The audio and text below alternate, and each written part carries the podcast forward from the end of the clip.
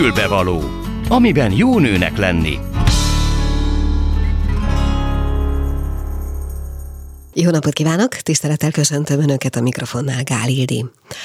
A mai műsorban elsőként a menstruációs szegénységről fogunk beszélgetni Kovács Pálfi Annával, aki a Magyar Máltai Szeretett Szolgálat koordinátora, és a tavalyi évben egy kampány zajlott a Máltai Szeretett Szolgálat szervezésében, illetve ők voltak az egyik szervezője ennek a kampánynak.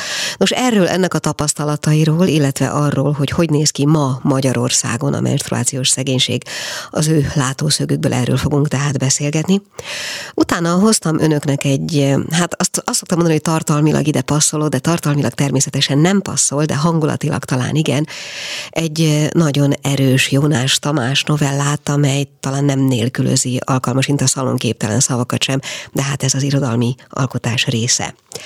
A félkettes hírek után vendégem lesz Borbély Balázs, aki már néhány héttel ezelőtt járt itt, Pipacs kutyájával együtt, és akkor arról beszélgettünk, hogy különböző részképesség zavaros gyerekek fejlesztésében milyen hatalmas ereje tud lenni a szabad téren végzett mozgásnak, gyakorlatoknak, illetve a fejlesztő gyakorlatoknak is.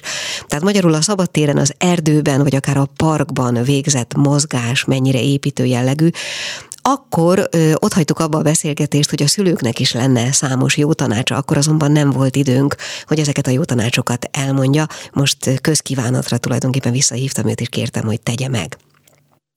És végül a mai műsor befejezése az pedig egy svéd ötlet magyarországi megvalósítása, vagy annak a lehetősége. Erről fogunk beszélgetni Dobó Petrával, az ötlet pedig a fordított adventi naptár címet nevet viseli. Ez tulajdonképpen nem most jelent meg, már 2019-ben egyszer elborította a közösségi hálót, és most a napokban ismét megtaláltam azt az embert, és ő Dobó Petra, tehát vele fogok beszélgetni, aki Magyarországra hozta ezt az ötletet, sőt arról is be fog tudni számolni, hogy a két évvel ezelőtti Facebookos kampány aztán hogy zajlott le. Ez tehát a mai kínálat. Vágjunk bele!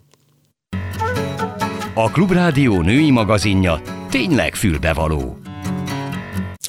És ha minden igaz, akkor Kovács Pálfi Anna már a vonalban is van. Halló! Szia, szia! Szia! Na, nagyon örülök, hogy megtaláltunk, és nagyon örülök annak is, amiről beszélgetünk, noha azért ez nem egy nagyon pozitív téma. Én azt olvastam, hogy a menstru- menstruációs szegénység ügyében Európában a nők 10%-a érintett, és tulajdonképpen nincs ez másképp Magyarországon sem. Mik a ti tapasztalataitok ezzel kapcsolatban? Illetve hogy került a Máltai Szeretetszolgálat ebbe a kampány témába? Hát Magyarországon nincsenek nagyon-nagyon speciális népszegénység adatok ebben a témakörben. Az egyedüli európai statisztika, amire támaszkodhatunk nagyjából, ez az az általános 10 százalék, uh-huh. ez az Egyesült Királyságban készült ez a statisztika. Az a tapasztalataink szerint ez picit rosszabb helyzetben Magyarország ebből a szempontból. Uh-huh. Ez egy idei vagy egy tavalyi felmérés, illetve mennyire változnak szerinted évről évre ezek az adatok? Ez egy két éves felmérés, uh-huh. tehát itt nagyon, nem annyira fix Hát azért gyanítom az, az elmúlt évek, főleg így a koronavírus járvány csak ronthatott ezen a helyzeten. Igen, én is erre gondoltam, hogy nyilván a járvány ennek a témának se tett túl jót. Azzal volt a kapcsolata a koronavírusnak, hogy ugye ti szerveztetek egy kampányt, ami 2020-ban zajlott le, és aminek gondolom szükség lenne, vagy amire szükség lenne talán ebben az évben is. Ez megvalósítható, vagy ebben is megakadályoz benneteket a járvány? Hát először 2019-ben volt egy kampányunk, majd 2020-ban. A 21-es kampányt sajnos így a kiárási korlátozások miatt nem tudtuk megtervezni. 2022. januárjában nagyon-nagyon reméljük, hogy tudunk indulni. Most a napokban is nagyon sokat dolgozunk azon, hogy mindenképpen egy ilyen vírus kompatibilis B-tervet is kidolgozzunk. Hm valamilyen formában mindenképpen szeretnénk folytatni a hagyományokat. Uh-huh. Meséljük el kérlek szépen, hogy mi volt ez a kampány, mert itt talán nem vagyunk feltétlenül ért, érthetőek. Igen, ez a hashtag nem táska kampány, amiről beszélgetünk. Ezt 2018. decemberében Huszka Ágnes és Cserta Alexandra találták ki, hogy egy ausztrál mint Magyarországon is kéne indítanunk egy olyan, indítani egy olyan kampányt, amit influencerek és vállalkozók gyűjtenek civilekkel összefogva, és egy szeretett szolgálatnak adják át majd ezeket az adományokat, amiben különleges ez a gyűjtés, hogy gyakorlatilag az első olyan nagyobb gyűjtés Magyarországon, ahol intimhigiéniás, illetve higiéniás alapvető higiéniás termékeket gyűjtöttek az adakozók, és mindezt egy női táskába összegyűjtve, hiszen az volt az alapkoncepció, hogy szerencsésebb helyzetben lévő nőknek mindenkinek a szekrényében van egy fölösleges, de nagyon jó állapotban lévő táska még, és azokat az alapvető higiéniás termékeket tegyük bele, ami számunkra nem tűnik luxusnak, de nagyon-nagyon-nagyon sok hölgytársunk számára viszont az. Uh-huh. Azt gondolom, hogy ide tartozik talán egy definíció is erről a menstruációs szegénységről, mert ugye itt alapvetően arról van szó, hogy azok a hölgyek, akik ezügyben érintettek, azokra az időszakokra, amikor menstruálnak, akkor gyakorlatilag kiesnek akár az oktatásból, akár a munkából is. Igen, igen, hát ha nagyon-nagyon szorosan értelmezzük a fogalmat, akkor gyakorlatilag azt mondhatjuk, hogy azokra a bizonyos nehéz napokra, a menstruáció idejére nincsenek megfelelő ö, eszközökkel ellátva, nincsen lehetőségük, hogy ezek az eszközökhöz hozzájussanak, épp ezért ők nem tudnak a hétköznapi élet folyamatosan megfelelően részt venni. Picit tágabban értelmezzük ezt a fogalmat, mert hát gyakorlatilag sajnos ez, ez egy nem egy önmagában létező ágensa a szegénységnek, hanem ez is az egyik arca sajnos a sok-sok mellett. Kicsit tágabban értelmezzük ezt a fogalmat, akkor már ide hozzátesszük azt is, hogy olyan helyen él az adott hölgy, hogy a falujában vagy a településen nincsen lehetősége megfelelő áron hozzájutnia ezekhez a termékekhez. Tehát értsük ez alatt, hogy mondjuk a falusi nagyon-nagyon túlárazott kisboltban tudna csak esetleg hozzájutni ezekhez a termékekhez, és olyan körülmények között él, hogy egyszerűen nincsen lehetősége a megfelelő higiéniai környezetet megteremteni a saját magának ezekre a napokra. Értjük ez alatt azt, hogy nagyon-nagyon sok helyen még mindig nincsen bevezetett folyóvíz Magyarországon, nincsen lehetőség melegvizes tisztálkodásra például, vagy éppen aktuálisan nincsen lehetőség a fehér neményének olyan szintű tisztítására, amit például egy mosógépen ma már szinte úgy érezzük, hogy ez a hétköznapjaink mindennapos alapvető része, hogy csak bedobjuk és kivesszük utána a mosógépről. És ha még tágabban értelmezzük ezt a fogalmat, akkor jó, ehhez ide tartozik már az is, hogy nagyon-nagyon sokan, nagyon sok nő, fiatal lány nak nincsen megfelelő tudása a saját testéről olyan szinten, hogy mit jelent az, hogy menstruáció, mit jelent számára a megléte, vagy éppen a nem megléte az életében. Azt olvastam, igen, hogy ez a kampány tartalmazott egy felvilágosító nyomvonalat is. E, nem, nem, nem. Szerettük volna, hogy megtörténjen, de ez, ez, ez idáig az történt meg. Akkor nem tudom, valamit lehet, hogy félreértettem, de olvastam valami olyasmit, hogy hetedik osztályosokkal mm, zajlott valamilyen olyan felvilágosító kampány, ahol egész egyszerűen ezeknek az eszközöknek a használatáról esett szó. Nem, ez nem a Mártai Szeretett Szolgálaton is, nem a, a nem luxustáska adománygyűjtésen történt meg. Ez, ha jól tudom, amúgy a Vörös Keresztnek a lányból nővé kampánya során történt. Uh-huh. Jó, hát akkor bocsánatot kérek, hogyha ezt a két dolgot összekevertem, tehát nyilván ez is a maga nemében nagyon fontos. Azt viszont meg kell, hogy jegyezzük, ugye, hogy ha ez a, ezek a nehéz napok nem csak azt jelentik a rászorulók esetében, hogy kiesnek a munkából vagy az iskolából, hanem épp az említettek miatt komoly egészségügyi kockázata is van, nem? Mindenképpen. Hát különböző cikkeket lehet olvasni, most már ez Magyarországon is elég elterjedt ez a téma milyen alternatív eszközöket használnak ezekre a napokra kényszerűségből uh-huh. nehezebb helyzetű nőtársaink, és rengeteg plusz felülfertőződést és olyan nőgyógyászati problémát okozhat hosszú távon, ami mindenképpen nagyon fontos lenne, hogy minél hamarabb körben kiküszöbölhető legyen. Azt hogy tudjátok esetleg elképzelni, hogyha te a, a koronavírus járvány nem teszi lehetővé a személyes találkozásokat majd esetleg? Hogy milyen alternatív megoldás van esetleg arra, hogy mégis megtörténhessen ismét valamiféle gyűjtés? Hát tekintve, hogy nagyon-nagyon az elején járunk ennek a szervezésébe, tényleg semmit nem szeretnék előre elkiabálni. Jó. Mindenképpen tekintve, hogy nem csak a tárgyadományokban van haszna egy, egy ilyen gyűjtés, hanem igenis nagyon-nagyon szemléletformáló is tud lenni egy-egy ilyen összefogás. Ezért mindenképpen szeretnénk, hogy ez 2022-ben is lehetőségünk legyen erre. De, de még nagyon konkrétumokat nem szeretnék, mert egyrészt nagyon-nagyon sok szervezet mögött, illetve hát igen, nem, nem biztosak a hátterek.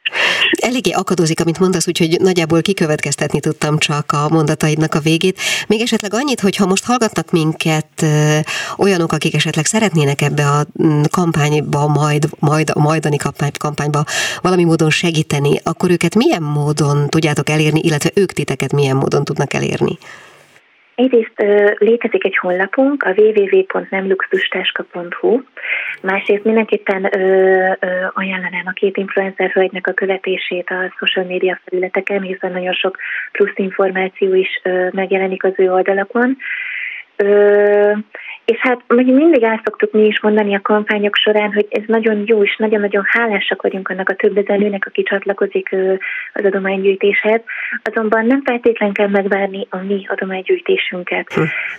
Mindenkinek a környezetébe, sajnos szűkebb és tágabb környezetébe is egészen biztosan vannak olyan családok, vannak olyan nők, akik nehéz helyzetben vannak, és bizony rászorulnak ilyen csomagokra nagyon-nagyon fontos lenne az, hogy ez a hétköznapi életünk része legyen, hogy mi nőként megsegítjük másik nőt.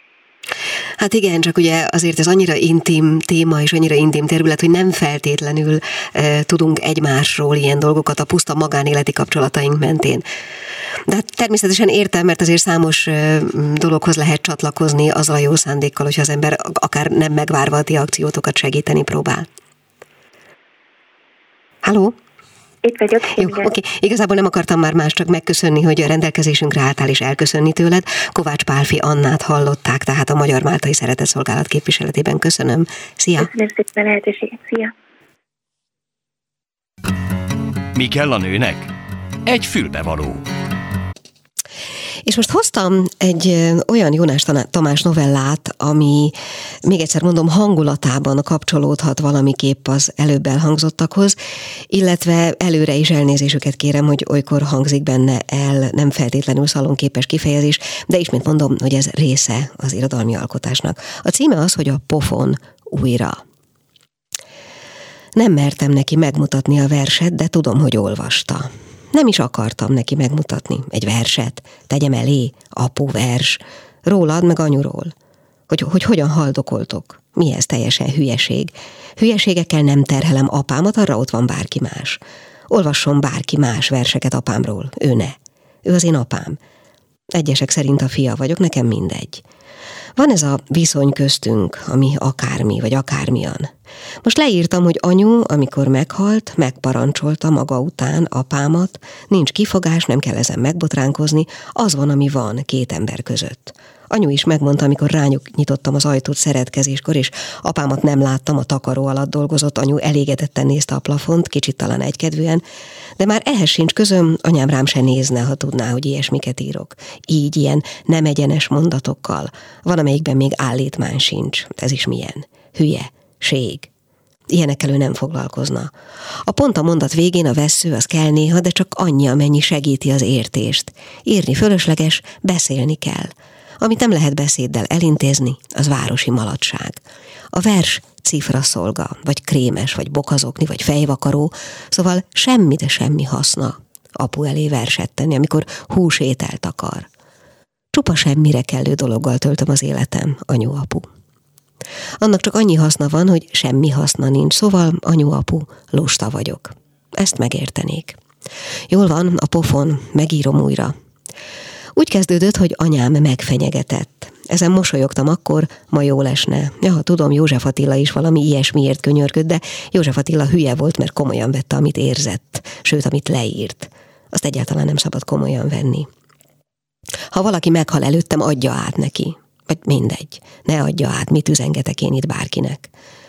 A pofon. Hogy megfenyegetett anyu, de hiába, én akkor elmentem focizni, mert nem tudtam. Úgy tudtam, hogy nem tudok, mert nyolc éven át nem tudtam, mindig engem választotta ki utoljára a csapatba. Kapusnak se voltam jó, mert lefeküdtem. Úgy nehéz védeni. Párszor azért csodálkoztam, hogy miért nem működik ez a fekvevédés, de tényleg nem működött. Ki lehet próbálni, nem működik. A kapu ugyanis magas, aki megfekszik, az kifejezetten alacsony. De ha nem is magas labda jön, hanem csak amolyan guruló, ráadásul mondjuk ilyen házi passz, azt így mondják, azt hiszem, akkor saját, amikor a saját csapattárs adja haza a labdát, azt érdemes megfogni, nem hagyni végig csorogni a testeden, hiába szép és nehéz, mert mikor átmegy, akkor baj van. A másik csapat sem örül kifejezetten, mert ezt talán potyának mondják, vagy minek, a te csapatod meg kifejezetten ideges lesz, és azt mondják, hogy a kurva életben ilyen nincs. Hát volt. Nem is egyszer. Kapuban nem jó feküdni. Egyébként lakáskapuban sem, lépcsőháziban sem kifejezetten jó, mert előbb-utóbb megrugdosnak és a vesédnek annyi. A pofon. Kínos ügy kerülgetem a kását. Szóval elmentem focizni, az is csak tudatállapot, és akkor éppen hajlandó voltam rá, friss srác voltam a lakótelepen. Tanácsi lakás, a kényelem ne továbbja, össze-vissza komfortos, áthallgatható lakás, beton, tizedik emelet, luxus, tényleg semmi mellébeszéd, semmi huncutság, a piac is közel volt, szóval nekünk luxus. És reggel hétkor mentem el foci tudatállapotba, Kiderült, hogy jó vagyok. Nyolc évig rossz voltam, aztán hirtelen gyors, cseles és erősen rugó egész pályás győztes lettem. Meglepett, meg nem is lepett meg. Jól esett, hogy a foci csapatot kísérő lányok kuncogtak, összesúgtak. Én mindig ilyen összesúgásra vágytam. Büszke voltam magamra, estig, tízig. Akkor mentem haza. Anyu szerint ilyet nem lehet csinálni, mert mi lesz az ő idegeivel. Majd apád ad neked. Gondolkodtam, vajon mit? Apu jön haza, fusiban volt, fáradt, festékes, enne, inna, aludna. De anyu bemegy a nagyszobába, bezárja az ajtót, beszél vele. Apu fáradtan szeliden beszól. Tamás? Megyek teljes ernyettséggel, fáradtsággal, büszkeséggel. Kiderült aznap ugye, hogy tudatállapoti focista vagyok, egyelőre a legjobb, a legeredményesebb. Már össze is súgnak, kuncognak a csajok, a legjobbak, amikor akkora gólt lőttem, hogy a kapu feldőlt. Tessék, egy ideig magáztam apámat, akkor már nem, de ez a tessék még magázó lenne, ha lehetne ilyesmit nyelvel, az intonáltsággal azért magázó volt. Pofon. Nem túlzok, túloztam már eleget. Három métert repültem, közben még gondolkodni is volt időm, hogy mi van. Apu szemében semmi harag. Ez tulajdonképpen anyu keze, aki kint ül a konyhán. Nézi a reptemet. Neki csapódtam a bejárati ajtónak. Hú, bassza, meggondoltam, ilyenek a szülők. Ezt megérdemelted, mondta apu, és már le is feküdt. Ja, tudom, apu, azóta. Kellett hozzá 26 év, de megértettem. Azon gondolkodom, hogy én mit tennék a fiammal, ha azt tenné, amit én tettem magammal. Apu miatt. Mert ő nem tett semmit. Én nyilván tennék valamit, ha kiderülne, hogy a fiam vágja az ereit, gyógyszereket szed, sineken mászkál, szóval keresi a bajt, vagy a halált, vagy az őt keresőket. De az én apám semmit. Talán, hogy mi köze van neki ehhez, nem tudom. Akkor most szeret, vagy nem szeret? Ide jutok, eddig a képtelen mondatig, ami kérdés ráadásul kiráz a hideg a kérdésektől, mert minden kérdésre eleve kész a válasz. Alig van pár igazi kérdés, ezt is tudni kell. A szeret vagy nem szeret egészen egyszerűen nem létező ügy, mert szeretés nincs. Valami sokkal bonyolultabb van, viszony, és az nem csak szeretet. Folyton le akarjuk egyszerűsíteni a sorsot, az Istent, meg ami még ehhez hozzátartozik, talán az ördög, mit tudom én, a fák, például biztosan eget sem szabad kihagyni, de ez az egész egyben van. Ez egy. Egy zacskóba van bezárva. És abban azért van egy dobogó szív, ez biztos, ezt ki kell emelni gondolatilag. Tehát, hogy apám nem mentett meg sosem, és nem is mentegetőzött emiatt. És akkor ez vajon azt jelenti-e, hogy nekem se kell megmenteni a gyerekem, ha így esne? Ezt jelenti, igen. Ezt illik megértenem. A fiamnak is illik megértenie, hogy nincs megmentés. Valamit nagyon elrontottam korábban, még a születés előtt jóval, ha meg kellene őt menteni.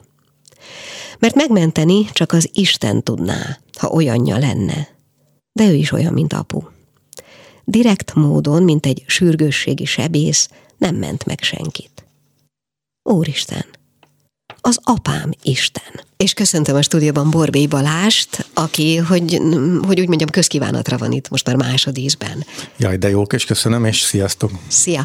No, hát az első alkalommal ugye arról beszélgettünk, hogy különböző, hm, hogy mondják ezt, fejlődési visszamaradottsággal, vagy ez is talán csúnya szó, részképesség problémával rendelkező működő gyerekek számára milyen nagyon sokat tud hozzátenni a szabad téren, szabadban, erdőben, parkban végzett különböző mozgás, illetve fizikai gyakorlatok és egyebek. Erről erről akkor elég sokat beszélgettünk, és ott maradt abba a beszélgetésünk, hogy lenne számos jó tanácsod a szülők számára, és akkor itt én elvágtam a beszélgetés vonalát.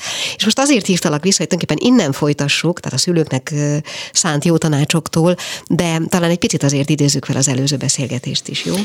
Jó, ami az előző beszélgetésben nem fért bele, hogy ezeken a kirándulásokon a gyerekektől szoktunk kérni egy-egy szót, és ezekből a szavakból szoktunk alkotni egy mesét, a szavak között általában szerepel a pogácsa, mert azt mindig visszük, meg ugye az arhaikus népmese jelem a pogácsa. Úgyhogy eh, ha megengedik a hallgatók, akkor én felolvasnék most egy olyan kis pici eh, szösszenetet, amit a gyerekek eh, szavaiból I- Igen, bocsánat, írtunk. de mi most azért még mindig így a közepén vagyunk a dolognak, és hát ha nem mindenki hallotta az előző beszélgetést, tehát egy kicsit világítsuk meg, hogy miről is van szó. Igen, mi a szenzomotoros terápiákat, vagy tornákat, fejlesztéseket, azokat kivittük a szabadban, és erdőben, mezőn és az az erdő által adott faágak, ajándékok, stb. segítségével hajtjuk végre ott azokat a szenzomotoros feladatokat, amiket eredetileg tornateremben kellene végezni. Tehát, hogy ebben az a forradalmi, igen, meg. hogy mindezt az egészet kivittétek az erdőbe. Igen, igen, igen. És ezzel elvileg a hatékonyság jelentősen megnőtt. Én úgy érzem, hogy igen, mert gyakorlatilag egy olyan környezetbe kerültünk ki, ahol minden egyes lépésre, minden egyes mozdulatra figyelni kell, vagy érdemes figyelni, mert nagyon könnyen megvan a következmény annak, hogyha nem figyelek. Ez a kis mese is erről szól részben, illetve na most megakadtam. Illetve a maga a torna hossza is, vagy a túra hossza is nem egy egy órás vagy 45 perces intervallumban szorítkozik be, ahol nekem nagyon gyorsan kellene valami teljesítményt tolni az éppen megérkező, lehet, hogy még álmos, lehet, hogy éppen teli hassal érkező gyerkőccel, hogy ugye anyu is elégedett legyen, hanem van három-három és fél óránk kibontakozni és megérkezni, és minden gyerkőc saját temperament temperamentumának megfelelően e, tud csatlakozni emiatt a tornához. Igen, hát a múltkor meséltél mindenféle sztorikat arról, hogy hogy segítenek egymásnak a három-négy-öt évesek is már, hogy hogy kezd el beszélni az addig egyébként beszélni nem tudó vagy nem akaró igen, igen. gyerek, és így tovább. Tehát mondtunk számos példát, ami most, és csak azért mondom, hogy fölidézzük a hallgatókban mm-hmm. egyrészt, másrészt képbe hozzuk azokat, akik akkor nem hallottak minket, úgyhogy szerintem jöhet a mese. Jó.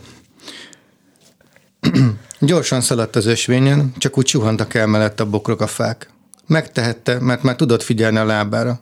Bármilyen nyúlcipőt húzott is fel, már nem botlott el. Sőt, ha a levegőben ugorva, ugorva észrevett egy bograt a falevelek között, akkor ügyesen megkímérte az életét. Még pipacsal is versenyzett. A kutya is nagyon szeretett versenyezni a gyerekekkel. Szerette a feszültséget, amikor csak várt. Várt a vezényszóra, amitől kilőtt és suhant ő is az erdőben, a visító nevető gyerekek között átszakítva a feszültségeket, letépve róluk a kudarc árnyékát. Mert nem minden feladat sikerült tökéletesen, mert néha nehéz, szinte reménytelenek tűnik. És ezt a terhet nehéz vinni az erdőben az ösvényeken. De Pipacs gondoskodik róla, hogy ez elmúljon. Elmúlik, mint az alma az erdély asztalról. Szerette ezt ő is Pipacsban, hogy így valahogy könnyebb lesz az egész. Mint amikor egy házablaka kinyílik és bejön a friss levegő. Érezni, hogy valami megváltozik kicsit. És ez a sok kis változás egyszer csak áttör valamit. Mint amikor a patakba rakott kőgát miatt kijönt a patak vize, és olyan helyekre is eljut, ahová addig nem. Így van ez benne is. Hányszor esett el ezeken az ösvényeken ő is régebben, de az már a múlt. És mit tartogatott számára a jövő? Ebbe bele se gondolt még. Lehet legközelebb ugyanitt már repülni is tud majd. Azt mondtad, hogy ugye úgy indítottad el, hogy minden gyerektől kértek egy szót. Ez hogy függ össze a gyerekektől kapott szavakkal, ez a mese? Ebben a mesében benne vannak a gyerekek által kapott szavak. Talán volt a nyúlcipő, vagy pipacs, vagy alma, egyebek, amiket éppen ott ez úgy van, hogy megtörténik velük ez a túra, és az élmény után kértek tőlük egy-egy szót? Nem, a túra felénél van egy ilyen rituális étkezésünk, amikor csinálunk egy terű-terű asztalkámot, és ott nem tányérok vannak, hanem van egy nagy közös terítő, amire végig rakjuk a paprika darabokat, vagy az éppen aktai szezonális gyümölcsöt, szilvát, szőlőt, bármit. Erre így próbálunk figyelni, hogy télen olajos magvak legyenek, nyáron meg inkább bubolkák, meg egyebek. És itt mondanak ők öt, öt vagy minden gyerek mond egy-egy szót, ahányan vannak, és ezekből a szavakból ott én hirtelen ritjentek egy mesét, amit fel is olvasok oh. nekik, úgyhogy ezt ott így hirtelen leblattoltuk ezt a történetet, ameddig ők éppen futkosnak, akkor ezt a mesét meghallgatják, és aznap a csendes pihenőn is ez a mese köszön vissza rájuk, ami segít nekik felidézni az aznapi élményeket. Azt egyébként fontosnak tartod, hogy ezeket az élményeket így újra meg újra fel lehessen idézni nekik, akár csak a, tehát anélkül, hogy megtörténne velük újra, egyszerűen csak az emlék is segít? Én azt gondolom, hogy igen, illetve azoknak a gyerekeknek, akik éppen itt nem az ügyesek és nem a suhanó gyerekek nyúlcipővel, ők meg erőt tudnak medíteni abból, hogy van, akinek már ez sikerül. Más is így volt korábban, mint igen, ahogy én igen, most. Igen, Aha. igen. Na jó, hát akkor szerintem lassan térjünk rá itt a szülőknek adandó jó tanácsokra, iskolai érettségre és egyebekre, amiről most beszéltünk, hogy ezt fontosnak találod elmondani. Hű, igen, nagyon sok szülő keres meg minket, hála Istennek, minket is, és remélem, hogy más szakszolgálatokat vagy olyan helyeket, ahol választ kaphatnak arra, hogy az ő hat éves gyermekük ugye az indulhat-e iskolába, menjen-e iskolába, és nagyon fontosnak tartom azt, hogy nagyon sok gyerkőc szóval úgy érkezik a szülő, hogy hát ő csak egy rutinból jött, igazából szinte egy el szeretne büszkélkedni az ő gyerekével, hogy milyen ügyes, milyen kognitív, milyen jó képességei vannak, és a felmérés alatt, ami ugye öt részterületet vizsgál, idegrendszer érettséget, mozgáskoordinációt, térbeli tájékozódást, taktilitást és ritmusérzéket, egész egyszerűen lehet látni a szülő arcán azt a döbbenetet, hogy azokat a nagyon-nagyon egyszerű feladatokat, például, hogy ilyen kisgyereket megérindek az arcán és a kezén, ezt a kisgyerek vissza tudja adni, vagy nem, vagy kiderül, hogy milyen mértékben vannak a gyerkőcnek a idegrendszerében lerakodva vagy beragadva még csecsemőkori reflexek, és ezeknek a tünetei néha nagyon ijesztőek a szülő számára, és lehet látni az arcukon a döbbenetet, vagy a rémületet. Néha, néhány szülel is bőgi magát. Én próbálom ugye mindig az elején elmondani, hogy csináljunk úgy, mint egy biztonsági kamera, hogy nem nevetjük ki a gyerköcöt, ha nem sikerül neki, vagy nem ijedünk, meg nem esünk kétségbe. De, de nagyon sokszor egy-egy ilyen rutinvizsgálatra is úgy jön a szülő, hogy hát ez bakfit, és kiderül, hogy a gyermekének milyen súlyos olyan elmaradása vannak, amit, ami nem is látszódik feltétlenül, a napi rutin folyamán, esetleg csak az, hogy elfárad, vagy nehezebben alszik el, vagy ha már iskolás, akkor esetleg az osztály bohóca lesz, és, és akkor ez ebből meg összerakodik egy olyan kép, hogy a gyerkőcnek milyen ö, olyan mm, problémája van, ami segítsége szorul az, hogyha az ember, emberben gyanú képződik szülőként, vagy pedagógusként, hogy ennek a gyereknek valamiféle ilyen típusú problémája van, az miben látszik? Azt mondod, hogy ez a napi rutinban nem feltétlenül tűnik föl. Miből kezdjen az ember gyanakodni? Hát például, ha nem, nem rajzol, vagy nem szeret rajzolni a kisfiú vagy kislány, nagyon sokszor előfordul, hogy egyáltalán nem készítenek rajzokat három-három és fél vagy négy éves koráig. Ez persze lehet azért is, mert nem megfelelő eszközt adunk a gyerekeknek. Egy kisgyereknek tökéletes egy üres papír és festék, meccset, meg ceruzák, meg minden nélkül, és akkor tud masszatolni. De azért három-négy vagy öt éves korában, sőt, iskola előtti időszakban, 6-7 éves korban azért egy ember rajznak már azért meg kellene születnie, ami egészen részletes, ugye vannak ilyen rajz érettségi feladatok és vizsgálatok, mm. ha, ha nem rajzol, az például problémát okozhat. Én általában nem a szokásos, klasszikus ilyen felmérési rutint végzem, hanem én szoktam például a gyerekektől, vagy a szülőktől kérni egy fényképet a gyerekekről, egy, egy arcot, egy portrét, mert tök jó, hogy egy abgárérték hány per hány, de engem sokkal jobban érdekel, hogy a Misinek a szemébe tudjak nézni, hogy egyáltalán lássam, hogy ki érkezik hozzám, mert abból is egy csomó asszociáció ötlet eszembe jut. Igen, igen, Aha. igen. Hát föl szoktak hívni a szülők, hogy akkor jönnének egy-egy problémával, mert kiguglizte, hogy ADHD és a gyerekkel mondom, ja Istenem, ez az egyik jó tanácsom, hogy próbáljunk meg nem a Google-ből tájékozódni, eh, vagy a játszótéren az anyukákkal folytatott beszélgetés, hogy kinek a gyereke milyen plecsnit kap, vagy milyen plecsnit szerezhet, mert ilyen versenyről is hallottam már sajnos, hanem inkább keressünk meg szakembert a környezetünkben, aki tényleg arra van kitalálva, hogy ő megmondja, hogy a éppen aktuális gyerkőcnek milyen elmaradása van, ha van elmaradása. Én olvastam a blogotokban, hogy egyébként nagyon érdekes és nagyon, hogy mondjam, érzéki írást arról, hogy mit tud ártani a gyereknek a szülői elvárás. Igen. A legkézenfekvőbb példája ennek, ami a mai napig is nagyon a köztudatban él, ez a, már megint nem köszönt, az a két és fél vagy három éves megáltalkodott kölök, de gyakorlatilag ő képtelen menet közben köszönni, ha az ő idegrendszer esetleg elmaradott, vagy nem olyan fejlett, mint amilyennek kellene lennie. Úgyhogy emiatt azt tudja csinálni az a három éves, vagy nem tudom, három év körül kisgyerek, hogy megáll, és akkor ki tudja nyögni, hogy csókolom, és megy tovább, ha egyáltalán megmer szólalni a saját magabiztossága megengedi azt, hogy egy idegen embernek, vagy akár egy másik óvóninek köszönjön, vagy egyszerűen nem tud megszólalni, hanem megy tovább anya mellett. A, bocsánat, bocsánat, csak egy félmondatos megjegyzés. A múltkor kaptam egy, hát egy indulatos hozzászólást, hogy szexista a műsorom. Most ezt ellensúlyozandó jelzem, hogy van az a közkeletű mondat, hogy egy férfi vagy megy, vagy rágózik. Igen, biztos az összes anyuka vagy feleség emlékszik arra, amikor próbál a férjének szólni meccs közben, hogy ki kész van a vacsora, vagy, vagy, mi legyen a holnapi ebéd, és nincs válasz hetekig, vagy nem tudom, a következő félidőig, mire eljut ez, vagy egy megfelelő hangerő. Drágám, segítségével lehet már csak bevinni azt az inget, hogy tényleg odafigyelnek ránk. Igen, hogy, hogy gyakorlatilag nem erre vagyunk kitalálva, hogy ennyi felé tudjunk figyelni. A, egy gyermektől meg pláne nem kell ezt elvárni. Én emlékszem el anyukára, aki szemem előtt ordított az öt éves gyerekével, hogy nem rajzolt vállat a, a királylánynak. Hm. És ott kiabált hogy de hát nem látod, hogy itt a válla, hát hol van ezen a rajzon a váll. Szóval um, kicsit vissza kéne venni a szülőknek az elvárásaikból, és mint a stúdióban játszottunk egy olyan egyszerű gyakorlatot, hogy meg kell fognunk az órunkat, meg a fülünket, és utána meg kell fogni ezt egyszerre, és hát most hagyjáruljam a hallgatóknak, hogy nem tudtad feltétlenül jól nem megcsinálni, megcsinálni, ahogy én szerettem volna. Ezt a példát szoktam mindig mutatni a szülőknek, amikor jönnek a túlzott elvárásaikkal. Egyébként azért az, azon túl, hogy okoz egy sírás, hatást, meg okoz abban a helyzetben valami traumát, de azért ez hosszú távon elég mérgező lehet egy gyereknek. Igen, és nagyon sok frusztrációt tud okozni. Alapvetően ha egy nagyon csúnyát akarok mondani, akkor a szülőnek joga van elrontani a gyerekét úgy, ahogy akarja, és számtalan módja van erre, most fel is tudok néhányat sorolni. Például ha mi járunk babaúszásra és víz alá nyomkodjuk a mi aranyos pici babánknak a fejét, és a csecsemőkori reflexek segítségével a bú, búvár reflexet is fenntartjuk ebben az állapotban, mert ugye akkor a csecsemő nem kap levegőt a víz alatt, sőt, még be tudja zárni az órát, fülét, mert a porcai olyan állapotban vannak. Ezzel nem csak a buvár reflexét konzerváljuk, hanem az összes többi csecsemőkori reflexet is, aminek igazából el kéne múlnia. És akkor 7 meg 8 éves gyerekeknél megszembesülünk azzal, hogy nagyon erősen kinyválthatók ezek a reflexek, rettentő merev nyakkal bukfencezik például, ez egy árulkodó jel tud lenni.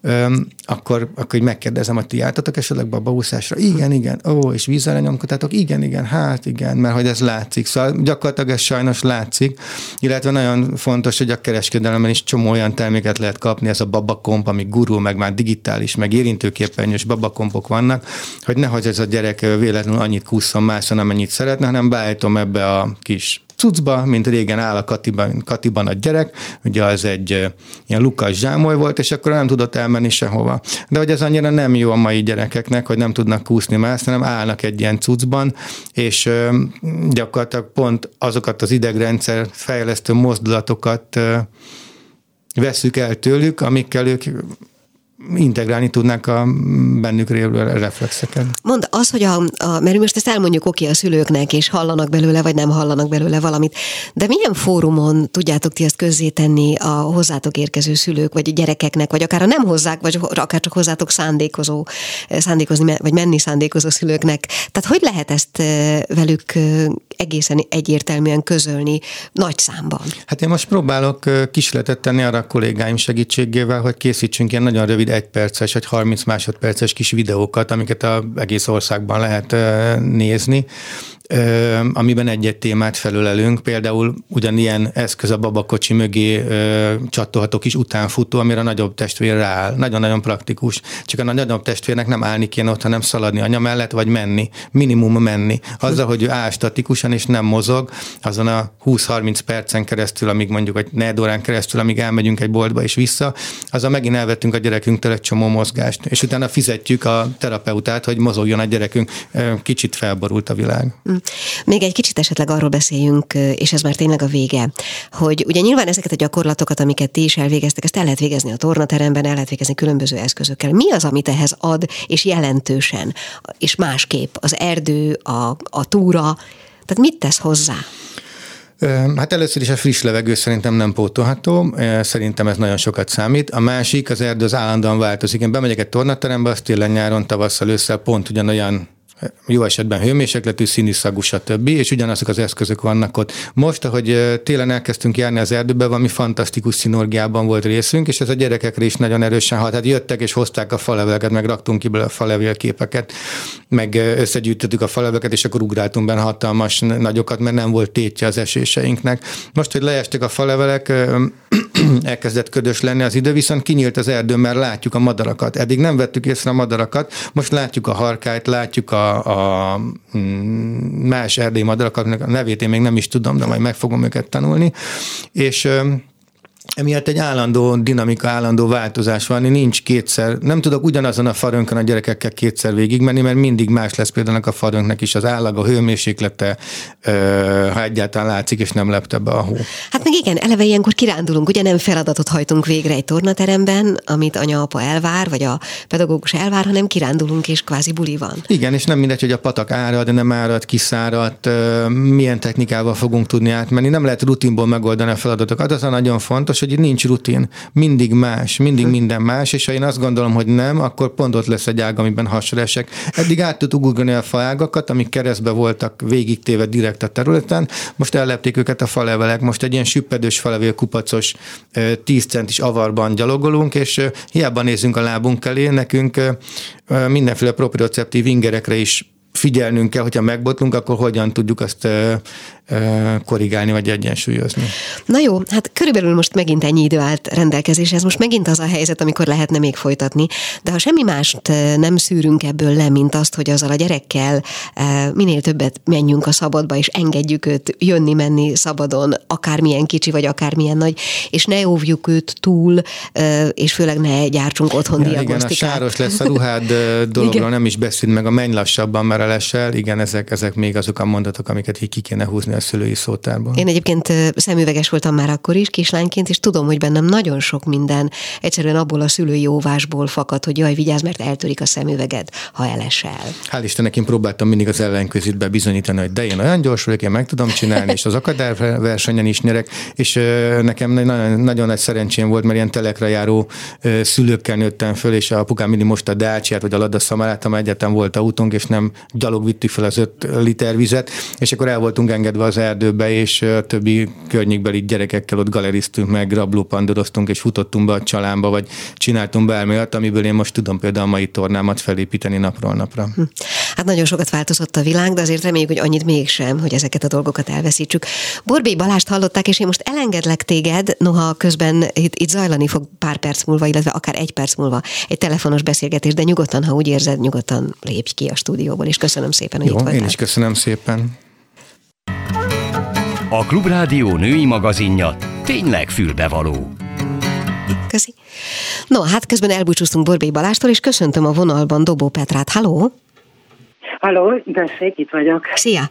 No, hát a fordított adventi naptárról fogunk most még a hátralévő időben egy kicsit beszélgetni. Úgy tudom, hogy ez egy svéd ötlet, és hát a napokban, de talán még egy picit korábban is belepte az internetet ennek az ötletnek a különböző kivitelezési megoldásra vonatkozó javaslata. Úgyhogy rengeteg mm, féle módon láttam megjelenni ezt a svéd ötletet, de úgy tudom, hogy az eredeti Magyarországra hozója te voltál.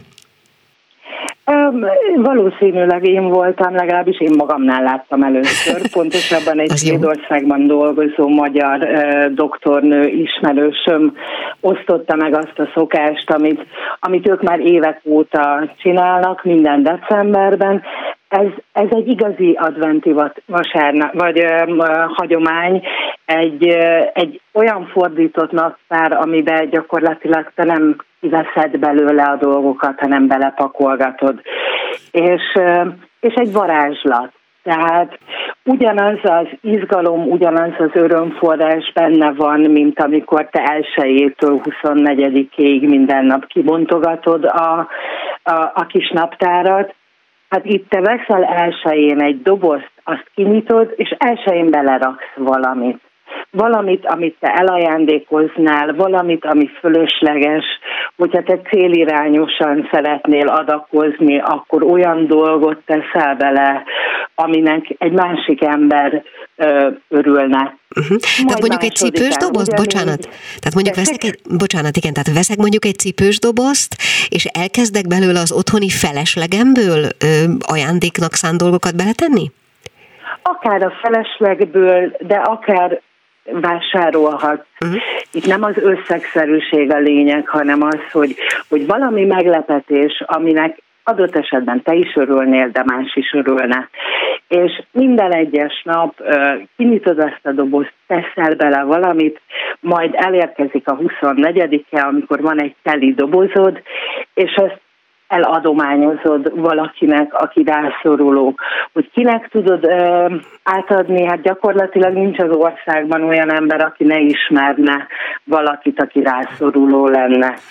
De ha végképp elakadsz az ötletelésben, akkor, akkor a templomokban, a házi gyermekorvosoknál, a gyermekkórházakban már is megtalálod, vagy akár hajléktalan szállókon megtalálod azt, hogy kinek tudod címezni ezt a, ezt a dobozt. És megtaláltad azt, hogy anonim maradsz, akkor egy szervezetnél adod le, de megteheted azt is, hogy ha te pontosan ismersz valakit, aki, akiről tudod, hogy örülne egy ilyen kedvességnek, akkor az arcodat is adhatod hozzá. Tehát ez egy teljesen informális módon, nem bármilyen segélyszolgálat vagy, vagy bármilyen mögé álló kezdeményezés, hanem egészen informális módon én összegyűjtöm és odadom bárkinek, akinek én gondolom. Így, így értik van, a svédek, ugye? Így van, uh-huh. így van, így van, pontosan. Úgy tudom, hogy ezt te már egyszer közzétetted talán két évvel ezelőtt, ugye? Ezt, ezt azóta, amióta én megláttam ezt, a, ezt az akciót, azóta minden évben a Buvát és az etcetera.hu Facebook oldalán teszem. Nagyon sokszor reagálnak rá az olvasók, hogy, hogy igen, részt vettek benne, főleg a kisgyerekesek imádják, hiszen a gyereknek kiveszi reggel a kis saját csokikáját, aztán beletesz valamit hm. anyával, apával, és gyűjtenek. Magyarul azt mondhatjuk, hogy ennek az egy-két évvel ezelőtti történésnek már van, vagy hát akkori közzétételnek már van valamiféle van tapasztalata. Aha. Így van, Aha. így van. Azt el tudod mondani? Igen. magánszemélyek. Igen, nekem egyébként pont az a szimpatikus benne, hogy ennyire informális a dolog, ennyire nem központilag vagy közösségileg Nincsenek szervezett. szabályok. Aha. Nincsenek szabályok. Te eldöntheted, hogy egy kisállatmenhelynek gyűjtesz, eldöntheted, hogy egy hajléktalan szállónak, vagy bárkinek. Te egyébként csináltad? Én is csináltam, és uh, itt a, nálunk a szomszédban van egy máltai játszótér, úgyhogy oda vittük be. Uh-huh. Uh, mi mindent érdemes ilyenkor belerakni, vagy mégis milyen értékben gondolkodjon az ember? Apróságokban. Tehát, hogyha, hogyha gyerekekre, gyerekekben gondolkodsz, akkor egy, egy filctól készlet, ceruzák, egy kis füzet, gyermekkönyv. Ez lehet a saját gyerekednek a megújult könyve, egy matchbox, kislabda, stb. Tehát amit, amit úgy gondolsz, hogy, hogy örülne neki az illető, hogyha felnőtteknek gyűjtesz mondjuk egy hajléktalan szálló, az, a, az ahova te vinnéd, akkor, akkor ott, ott nyilván a higiénés termékek, a tampon, a zsebkendő, a a kis zacskóban, tehát gyakorlatilag bármi.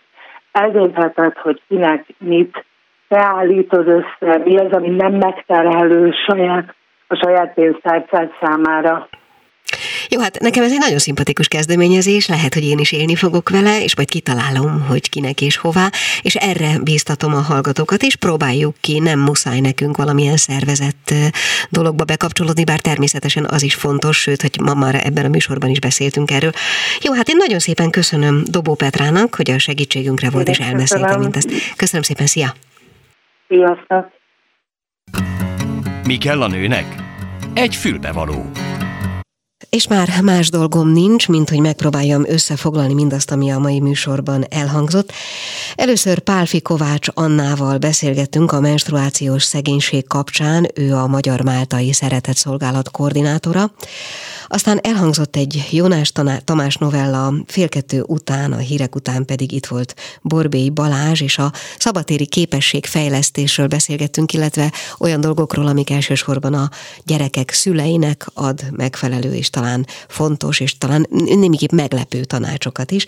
Végül pedig Dobó Petra beszélt egy kicsit nekünk a fordított adventi naptárról, erről a svéd ötletről. Én nagyon szépen köszönöm, hogy velünk voltak ma is, legyen ez így jövő héten is. Gál Ildit hallották viszont hallásra. A Klubrádió nem csak nőknek szóló magazinját, a fülbevalót hallották.